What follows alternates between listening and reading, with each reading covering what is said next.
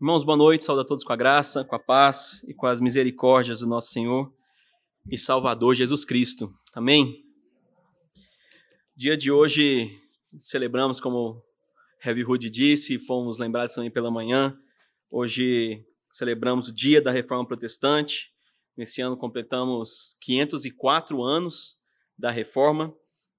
E dentre vários apontamentos é, e dentre eles, já falamos de alguns aqui, hoje de manhã e agora durante a liturgia, é, nós temos cinco pontos né, que ficaram bem famosos e que nesse mês aparecem de forma mais intensa, que são os cinco solas.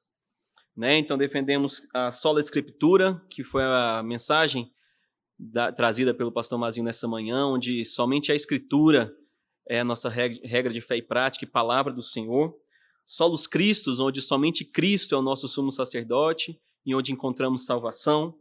Sola gratia, que é o que falaremos nessa noite também, que é somente a graça. Somente pela graça recebemos então a salvação em Cristo Jesus. Sola fide, que é somente a fé, que cantamos também que pela fé em Cristo Jesus somos vencedores, recebemos então dessa salvação. E sole deu glória, ou seja, glória somente a Deus. São esses cinco solas, esses cinco pontos em que nos reforçamos, em que a reforma traz para nos atentar, é, nos lembrar de qual que é o propósito da nossa vida, que é dar glória a Deus e como compreendemos e recebemos Deus como nosso Senhor, que é através da Escritura e conhecendo Sua palavra e pelo sacrifício de Cristo, na fé nele por essa graça que temos a salvação. E nessa noite, irmãos, então convido a abrirem a palavra do Senhor no livro do profeta, do profeta Isaías, capítulo 1. Nós leremos os versículos 18, 19 e 20. Isaías, capítulo 1, versículos 18 a 20.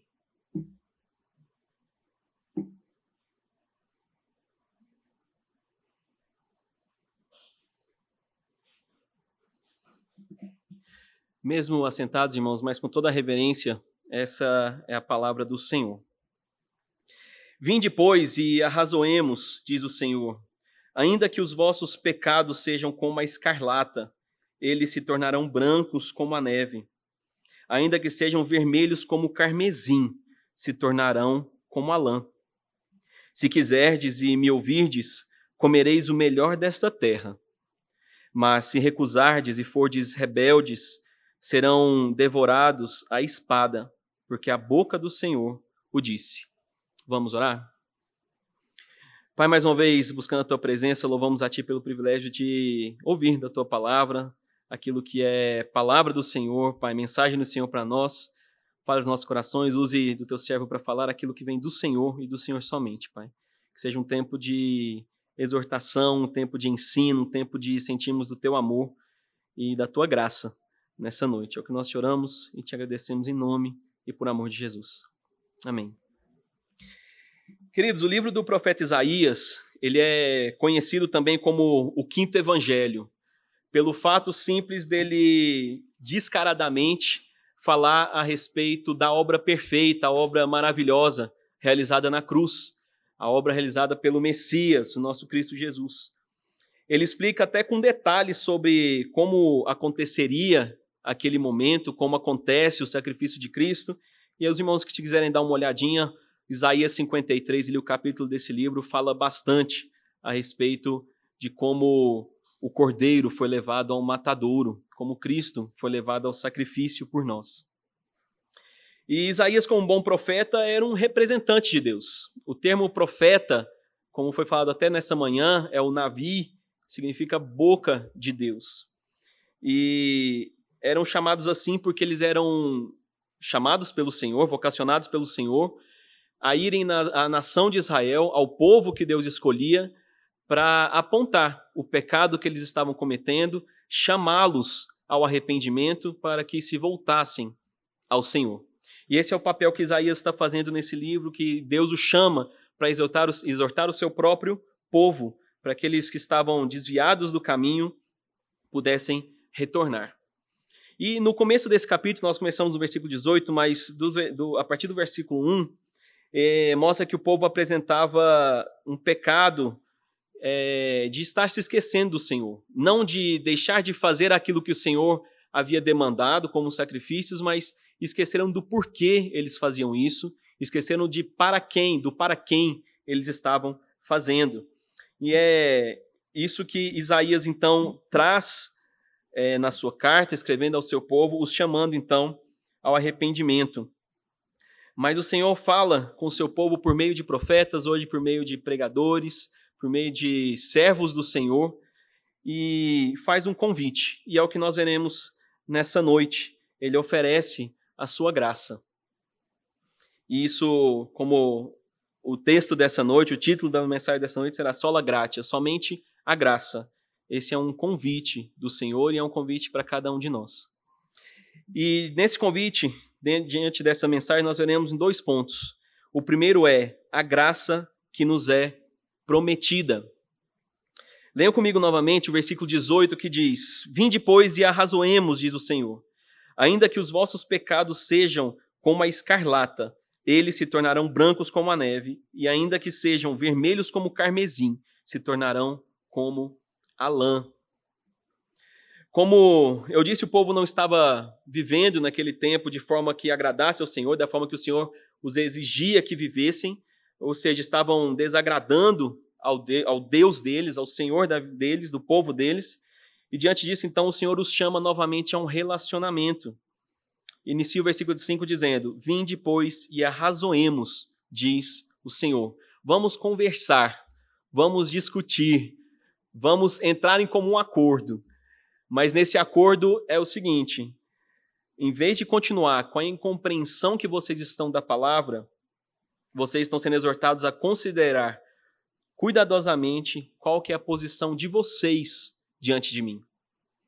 Deus está chamando a dizer: ouça o que temos, o que eu tenho a lhe mostrar, ouça a minha palavra, perceba quais são os meus preceitos e avalie se você tem caminhado conforme o meu querer, conforme aquilo que eu tenho exigido do meu povo.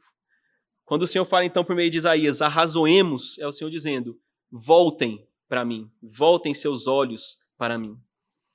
Mas nessa exigência ainda, Deus, como em toda a história bíblica nós vemos, é um julgamento vindo do Senhor.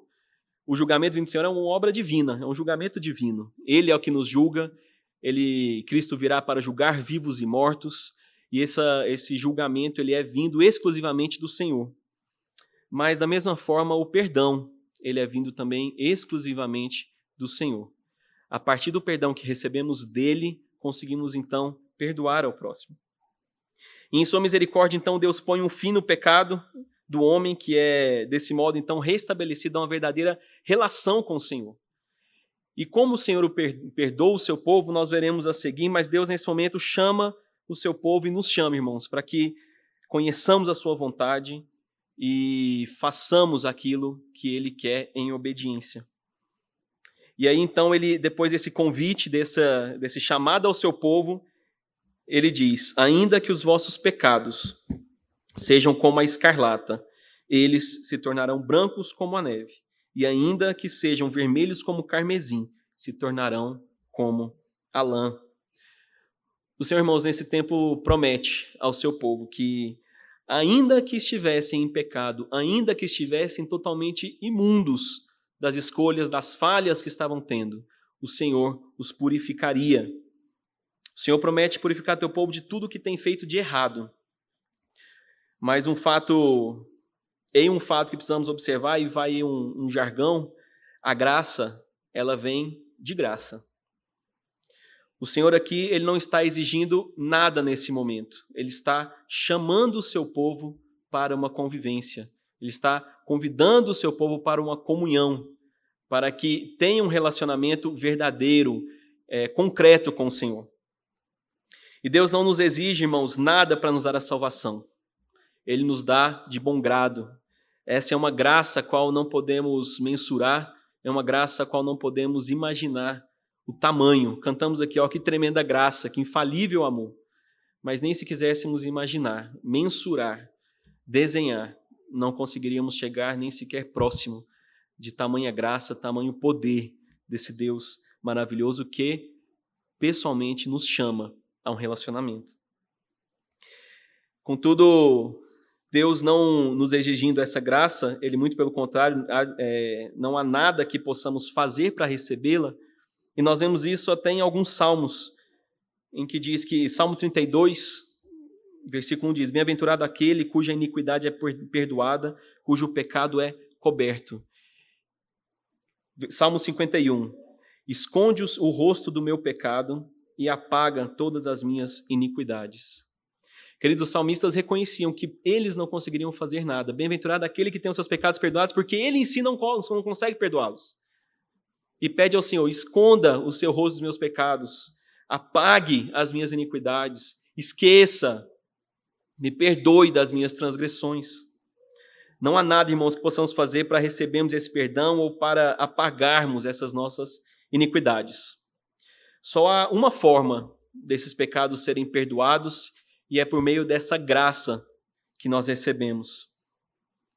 Só há uma forma dos, dos pecados serem perdoados quando nós vemos no, no Antigo Testamento, que o Senhor fala, e vemos também no Novo, dizendo que sem derramamento de sangue não há remissão de pecados. Da mesma forma que o pecado entrou no mundo por meio de um, o pecado precisou ser perdoado e lavado por meio de um. Contudo, no Antigo Testamento, quando tínhamos os sacrifícios de animais é, imolados, é, animais perfeitos, imaculados, né, novilho, é, cordeiro de um ano, pombas e todos os outros tipos de animais, em que falava que pelo sangue os pecados eram perdoados, aqueles sacrifícios eles eram limitados. Eles não eram, não aconteciam de forma perfeita. Contudo, pela infinita graça que o Senhor nos dá, nos envia, nos convida a experimentar. Ele realiza uma obra perfeita pelo qual nós temos mais a dar do que receber.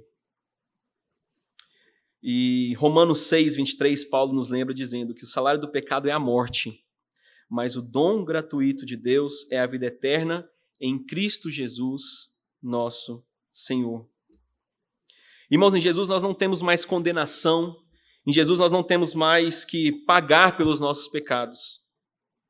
Então, irmãos, quando, como se diz aí, é, ainda que os vossos pecados sejam como a escarlata, vermelho, que as suas mãos sujas de sangue, eles se tornarão brancos como a neve, puros, limpos, ainda que sejam vermelhos como o carmesim. Outra referência àquilo que é sujo, aquilo que é para sacrifício, o tornarão como a lã, algo leve, algo puro, branco, em que traria então essa pureza, essa purificação do seu povo. Deus fala: ainda que esteja encoberto por pecados. Irmãos, diante dessa verdade, Cristo nos, nos chama e nessa graça ele quer dizer que, ainda que estejamos cobertos por pecados, ainda que sejamos hoje inimigos do Senhor, Ainda que, que eu tenha mentido, ou que tenhamos mentido para o meu cônjuge, que tenha traído meu irmão ou a minha irmã, ainda que eu tenha roubado milhões de uma empresa, ou que eu tenha roubado apenas uns centavos do troco da padaria, ainda que eu esteja visitando sites impróprios na internet, ainda que eu tenha matado alguém, ainda que eu tenha furado a fila do mercado, ou sequer, ou tenha talvez furado a fila do, do trânsito ali, tentando passar à frente dos outros, ainda que eu tenha desrespeitado ou brigado com os meus pais, ou com seus pais. Ainda que eu tenha machucado a pessoa que está, ao, ainda que você tenha machucado a pessoa que está ao seu lado, ou ainda que você tenha se machucado, fazendo marcas no seu corpo, buscando uma saída, buscando um refúgio, algo que o liberte da dor. Ainda que tenha se decepcionado com a pessoa que você mais confiava. Ou até ainda que você diga que não fez nada dessas coisas, que não faz nada dessas coisas, mas de alguma forma ainda sente um peso, sente um vazio e sente algo que não consegue explicar. Ainda assim, o Senhor transforma. Ainda assim, tudo isso o Senhor torna algo que era sujo, impuro, em algo puro, limpo, branco, alvo. Ainda assim, diante de todas essas circunstâncias e muitas outras que nós às vezes nem sequer nos lembramos, ainda assim Deus nos perdoa. Evangelho segundo Mateus, capítulo 11, os versículos 28 a 30, Jesus fala ao seu povo e fala a cada um de nós dizendo: Vinde a mim, todos os que estáis cansados e sobrecarregados, e eu vos aliviarei. Tomai sobre vós o meu jugo e aprendei de mim, porque sou manso e humilde de coração, e achareis descanso para a vossa alma, porque o meu jugo é suave e o meu fardo é leve. Irmãos, aqui Jesus fala ao povo é, do peso de obedecer à lei do Senhor de forma perfeita,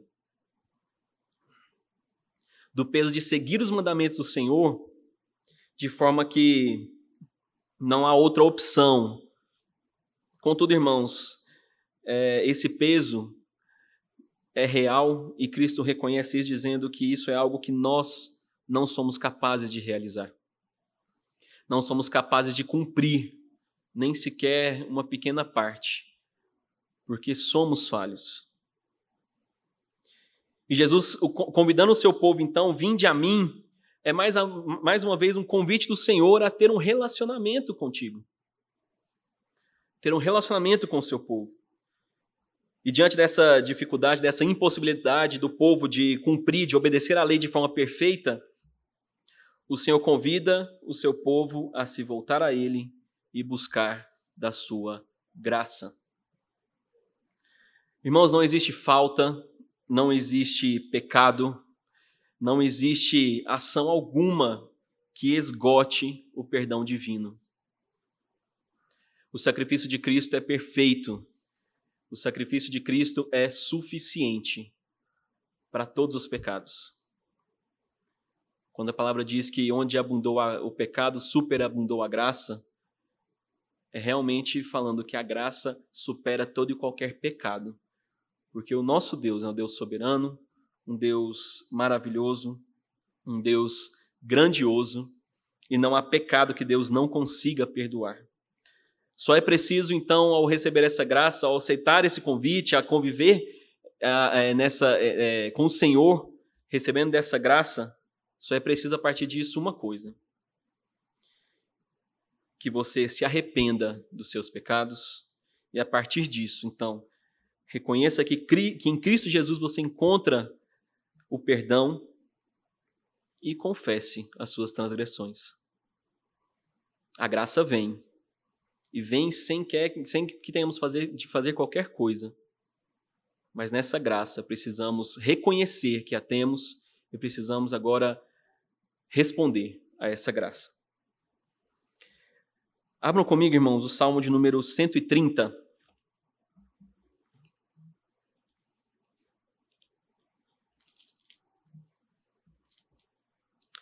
O salmista diz, reconhecendo a sua necessidade, reconhecendo que o perdão vem do Senhor, e ele diz: Das profundezas clamo a ti, Senhor.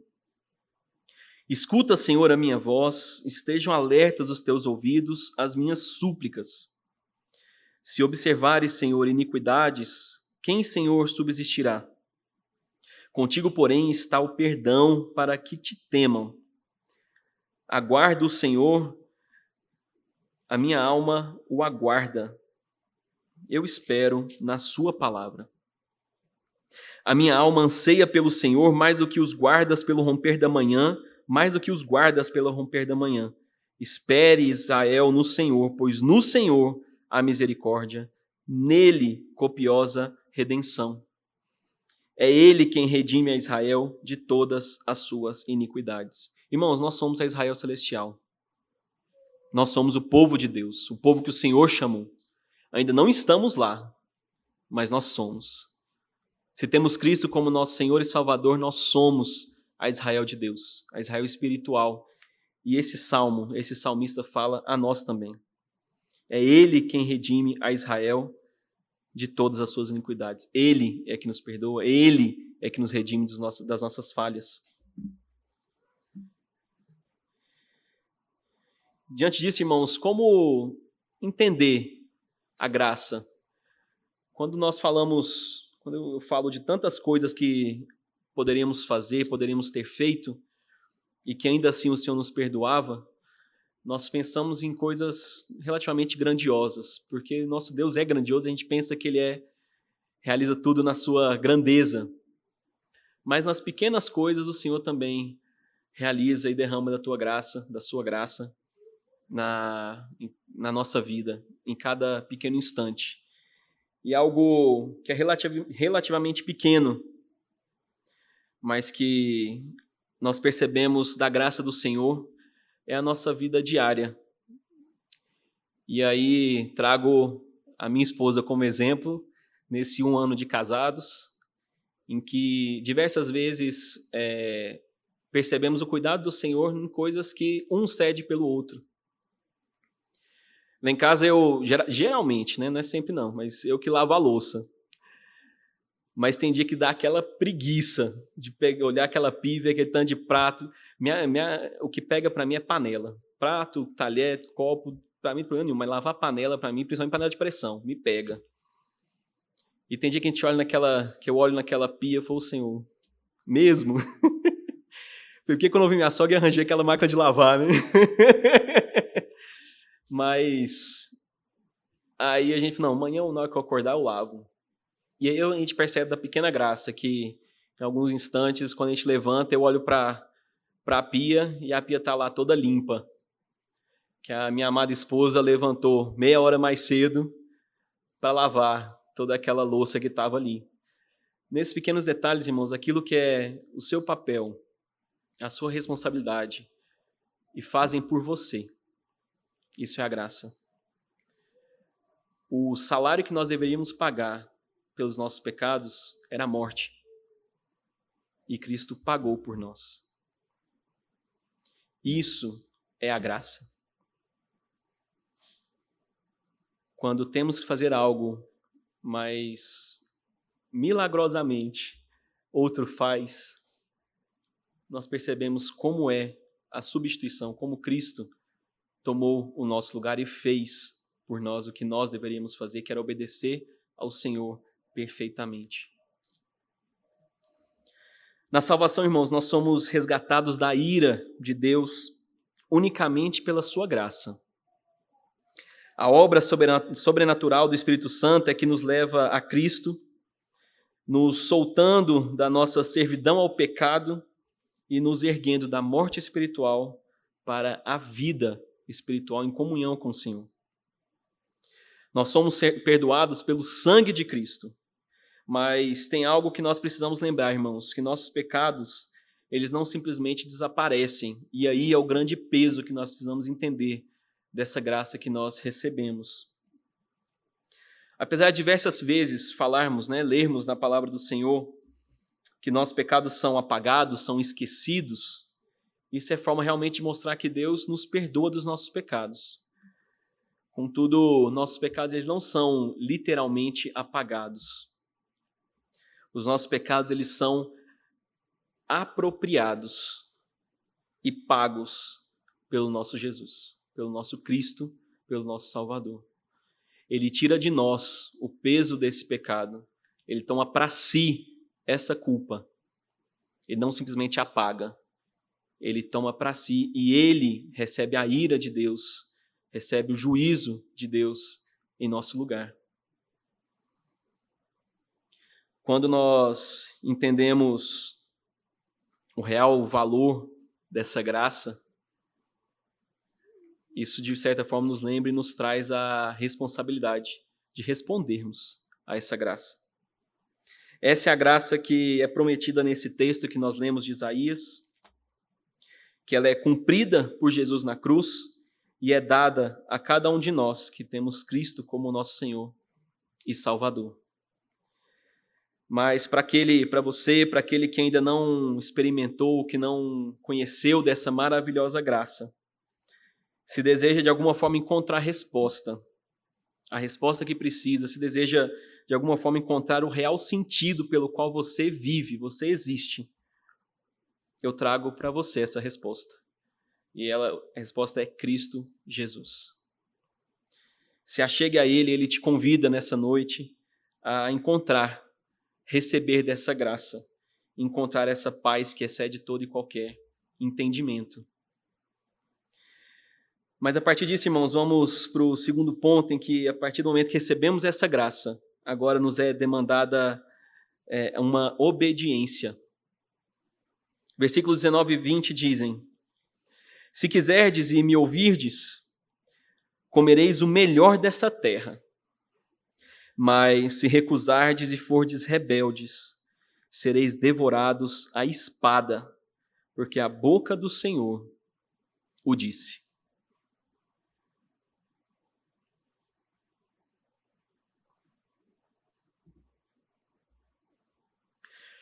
Deus, irmãos, depois de demonstrar essa sua graça, de prometer o melhor dessa terra, de mostrar que aquilo que você tem de pior, eu posso transformar naquilo que há de melhor que eu tenho a te oferecer. Depois de nos dar essa graça da salvação em Cristo Jesus, Ele então nos chama a viver de modo digno da graça dele. É preciso, então, irmãos, a partir do momento que entendemos quem Deus é, reconhecemos Cristo como Senhor e Salvador, nos é dada a responsabilidade e fazemos essa escolha de forma consciente, porque temos responsabilidade diante do Senhor. Ao receber dessa graça e seguirmos os preceitos de Deus, recebemos então da sua promessa. É isso que ele diz no versículo 19: Se quiserdes receber dessa minha graça e me ouvirdes, ouvir aquilo que eu tenho para você, aquilo que eu exijo de você, se me obedecer, comereis o melhor dessa terra. Receberá o que eu tenho de mais precioso para te oferecer. Nós vemos isso, irmãos, da mesma forma em Êxodo 20, quando o povo então sai do Egito, é, entra no deserto e Moisés, então, como representante do seu povo diante do Senhor, traz a sua as, as tábuas da lei. E o Senhor inicia em Êxodo 20, capítulo 2, dizendo: Eu sou o Senhor, teu Deus, que te tirei da terra do Egito, da casa da servidão.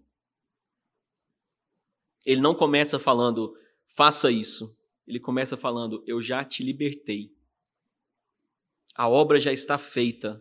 Você já tem, já recebeu da graça que eu tenho para você. Contudo, depois que o Senhor termina essa frase, ele passa então a apresentar os dez mandamentos. Ou seja, o Senhor livrou o povo da escravidão. Agora exige obediência. Ele apresenta então a forma com que ele quer que o seu povo viva. Levítico 11 vai dizer isso, em 1 Pedro da mesma forma. Ele diz que sede santos, porque eu sou santo. Se recebemos a graça do Senhor, passamos a conviver com o nosso Deus. Ele agora nos demanda uma santidade, nos demanda uma obediência, que porque Ele é, nós precisamos ser. Jamais alcançaremos a magnitude, o, o, o, o top que é o próprio Cristo. Até que Ele volte, estaremos lutando, estaremos nesse processo de santificação, mas o Senhor nos chama Sede santos, porque eu sou santo. Da mesma forma, 1 Pedro, eu li o versículo 16, eu vou ler os quatro versículos anteriores. 1 Pedro 1, capítulo 1, versículos 13 a 15, diz o seguinte: Como filhos da obediência, não vos amoldeis as paixões que tinhais anteriormente na vossa ignorância. Pelo contrário, segundo é santo aquele que vos chamou, tornai-vos santos também vós mesmos em todo o vosso procedimento. E ele fala: sede santos, porque eu sou santo. Como filhos da minha graça, como aqueles que receberam da graça salvífica que eu vos dou, agora, como filhos, obedeçam ao Pai. Não pensem mais nas paixões do mundo, daquilo que vocês tinham antes, mas agora, pelo contrário, busquem a santidade busquem se santificar. O Deus que nos restaura, irmãos, é também o Deus que nos disciplina. Como qualquer pai disciplina seu filho, Deus também nos disciplina, e é isso que ele fala então no versículo 20, dizendo: Mas se recusardes e fordes rebeldes, sereis devorados à espada. Se me desobedecerem, se não se atentarem às minhas palavras, vocês serão disciplinados. Deus nos ama a ponto de nos disciplinar para que entendamos qual é a vontade dele e para que o obedeçamos. Por isso, ele demanda de cada um de nós, demanda do seu povo, essa obediência, essa busca pelo conhecimento da vontade de Deus e prática dessa vida. Deus os exorta por estarem nesse momento aqui, pela boca de Isaías, por estarem se esquecendo do Senhor, e essa exortação vem a cada um de nós. Voltem um pouquinho nesse texto comigo, de Isaías 1, capítulo 1, vamos ler a partir do versículo 10. Diz o seguinte: Ouvi a palavra do Senhor, vós príncipes de Sodoma, prestai ouvidos à lei do nosso Deus, vós povo de Gomorra. De que me serve a mim a multidão dos vossos sacrifícios? Diz o Senhor: Estou farto dos vossos holocaustos de carneiros e da gordura de animais cevados, que não me agrada do sangue de novilhos e não me agrada do sangue de novilhos, nem de cordeiros, nem de bodes. Quando vindes para comparecer perante mim, quem vos requereu o só pisardes os meus átrios? Não continueis a trazer ofertas vãs. O incenso é para mim abominação. E também as festas da lua nova, os sábados e a convocação das congregações. Não posso suportar iniquidade associada ao ajuntamento solene. As, as vossas festas na lua nova e as vossas solenidades, a minha alma as aborrece. Já me são pesadas, estou cansado de as sofrer. Pelo que, quando estendeis as mãos, escondo de vós os olhos. Sim, quando multiplicais as vossas orações, não as ouço, porque as vossas mãos estão cheias de sangue. Lavai-vos, purificai-vos, tirai a maldade de vossos atos de diante dos meus olhos.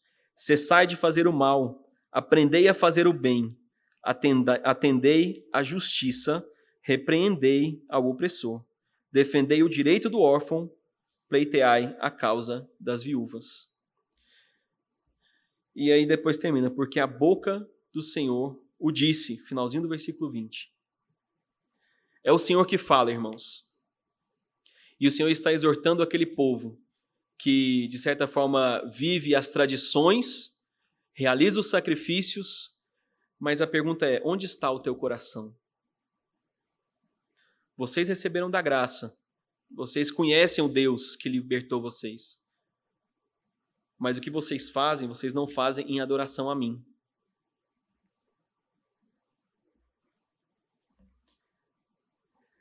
É o Senhor que fala, irmãos. Ele falou por meio de Moisés ao seu povo. Ele está falando nesse momento, por intermédio desse pecador que vos fala. Ele fala por intermédio da sua palavra.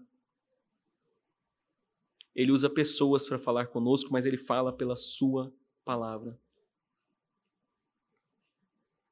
E quando ele fala, nós baixamos nossas cabeças, ouvimos e obedecemos.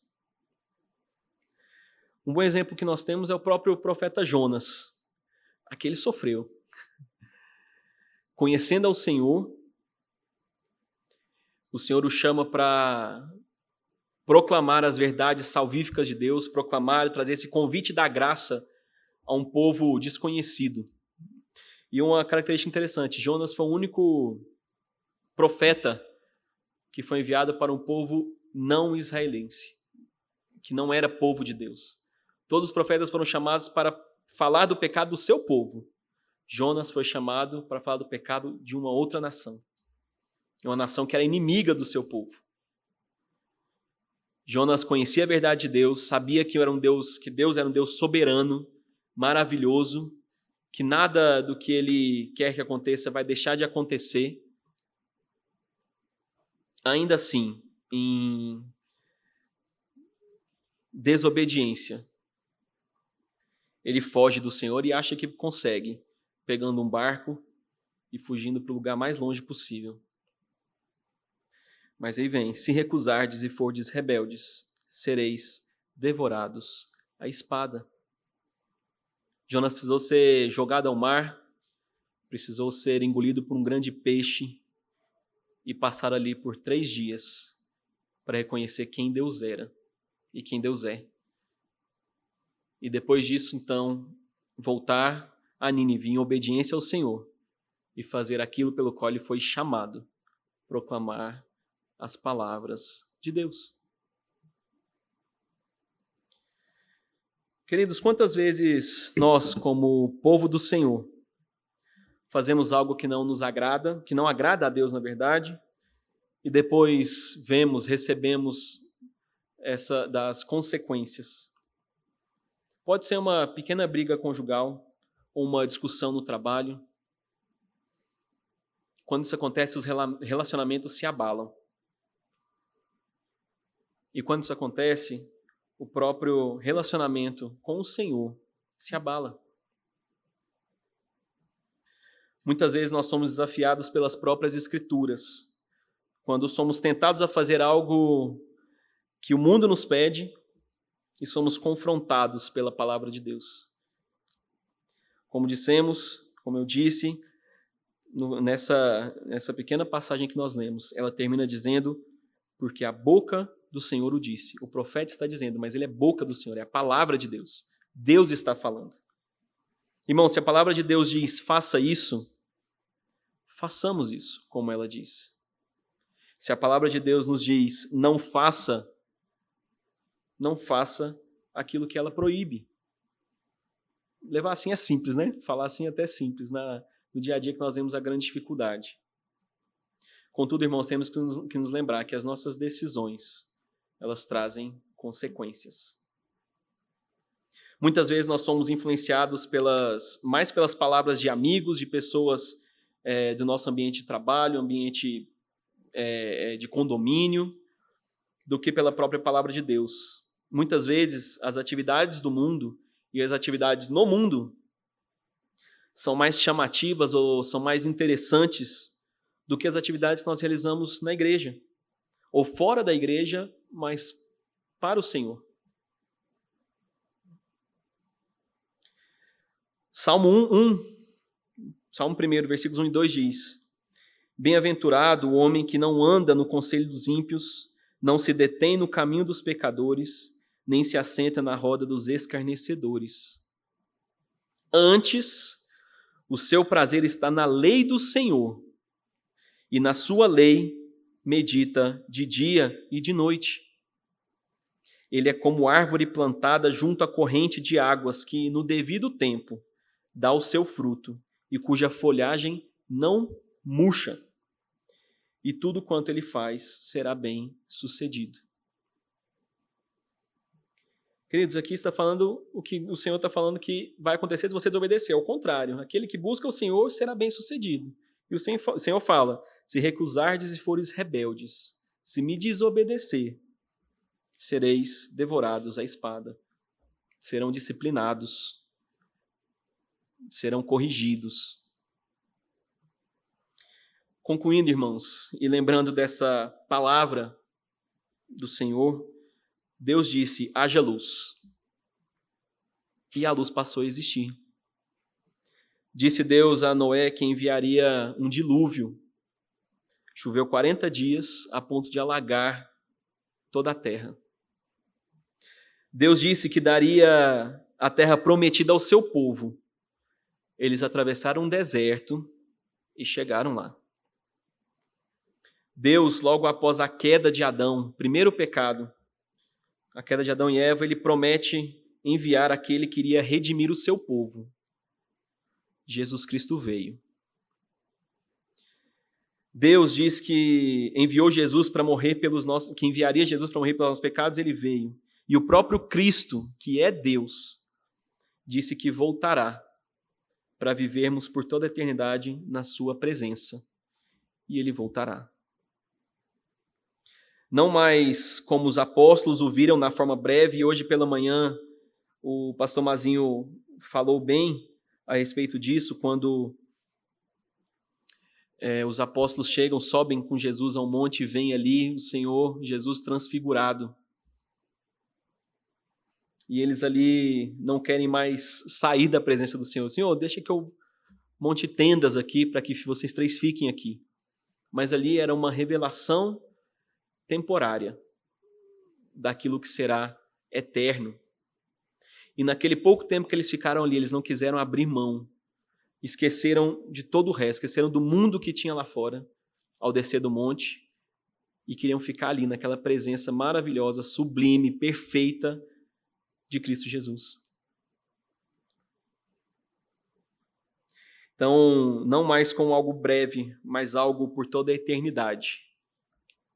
E ele virá. E diante disso, irmãos, deixo algumas perguntas para nós avaliarmos como temos vivido diante do Senhor, a nós que recebemos da Sua graça, para entender como temos respondido ao seu querer, se temos ouvido a voz do Senhor por meio também das Escrituras e daqueles que o Senhor coloca ao nosso, ao nosso redor para nos ensinar. Quais têm sido as suas, as nossas prioridades hoje em dia? O que você, irmão, tem feito na sua vida no dia a dia? Quais são as desculpas para não realizar aquilo que o Senhor te chama para fazer? Quais são as desculpas que temos dado, irmãos, por não estarmos cumprindo nossos compromissos com a nossa igreja que são os nossos compromissos com o próprio Deus. Compromissos que nos são exigidos pelo Senhor, como o culto público, isso que fazemos nesse momento, o serviço ao Senhor na igreja, o serviço ao Senhor no nosso trabalho, a proclamação do Evangelho. Compromissos que muitas vezes nós mesmos nos propomos a fazer nos responsabilizamos a fazer parte, mas nos ausentamos do, do, da, do fazer, do realizar. O Senhor aqui, irmãos, nessa passagem exorta o seu povo por intermédio do profeta Isaías e nos, nos exorta nessa noite também. O povo não estava prestando atenção no culto da forma que agradasse a Deus. Não estava vivendo uma vida que agradasse ao Senhor. As nossas justificativas, irmãos, das coisas que fazemos que não agradam a Deus, são, de alguma forma, justificativas verdadeiras, honestas, justificativas que, aos olhos do Senhor, são reais. Nós precisamos, irmãos, voltar para o nosso Deus. Ele nos convida a viver uma vida de obediência, a receber dessa graça diária quando fala que as misericórdias do Senhor são a razão de nós não sermos consumidos. Isso é a graça de Deus. O Senhor nos convida então, irmãos, nessa noite a nos voltarmos a Ele, nos voltarmos para a Sua graça e buscá-lo de todo o nosso coração. Ele nos convida a adorá-lo, a servi-lo, a exaltá-lo, a proclamá-lo, a obedecê-lo. Ele já nos deu a graça da salvação. A obra já está feita, já está concluída, já está consumada. E a vida eterna pelo sacrifício de Jesus já nos foi dada. Cabe a nós agora cumprirmos com a nossa parte, obedecermos ao Senhor, servirmos a Ele, servindo as pessoas, servindo a nossa igreja, proclamando do seu Evangelho com o compromisso que Ele nos exige que essa graça esteja cada dia mais presente, latente em nossas vidas, reconhecendo, irmãos, que essa graça realmente nada podemos fazer para recebê-la, mas o Senhor nos dá de bom grado, nos dá porque Ele quer. E agora nos dá a responsabilidade de obedecer à vontade dEle. Que Ele nos abençoe, que Ele nos dê espírito de adoração e de obediência a Ele, e que o Santo Espírito do Senhor nos ajude, nos direcione, nos santifique, para que busquemos cada dia mais correr essa corrida que nos é proposta para a honra, glória e louvor do nosso Senhor. Amém? Vamos orar e depois de orar nós vamos cantar novamente a música Maravilhosa Graça. Reconhe tremenda graça, né? É, que reconhecemos que nada temos, nada recebemos por obra nossa, mas pela obra do nosso Senhor. Vamos orar? Pai de amor, nós te bendizemos, Deus, e te agradecemos pela tua palavra, te agradecemos porque o Senhor, Pai, nos lembra que devemos, Pai, buscar uma obediência ao Senhor, mas acima de tudo que a tua graça superabunda todas as coisas, Pai, todas as nossas falhas, todos os nossos pecados. A tua graça é maravilhosa, a tua graça, Pai, nos alcançou. E, Pai, reconhecendo dessa graça que recebemos do Senhor, nos ajude, Pai, a vivermos de forma que honre ao Senhor. Que sejamos santos, Pai, porque o Senhor é santo. Nos ajude como igreja a caminharmos juntos também, Pai, colocando os irmãos que estão ao nosso lado, para que um que haja edificação mútua, como ferro afia o ferro, que possamos, irmãos, Pai, como igreja, vivemos a irmandade, vivemos aquilo que o Senhor nos demanda como povo do Senhor, buscando uma santidade, buscando uma obediência ao Senhor em todos os instantes, não só no tempo que estamos prestando culto ao Senhor e um culto que honra ao Senhor e ao Senhor somente, mas em todos os momentos da nossa vida, Pai, que percebamos dessa graça e que busquemos a obediência na tua vontade. É o que nós choramos e te agradecemos em nome e por amor de Jesus.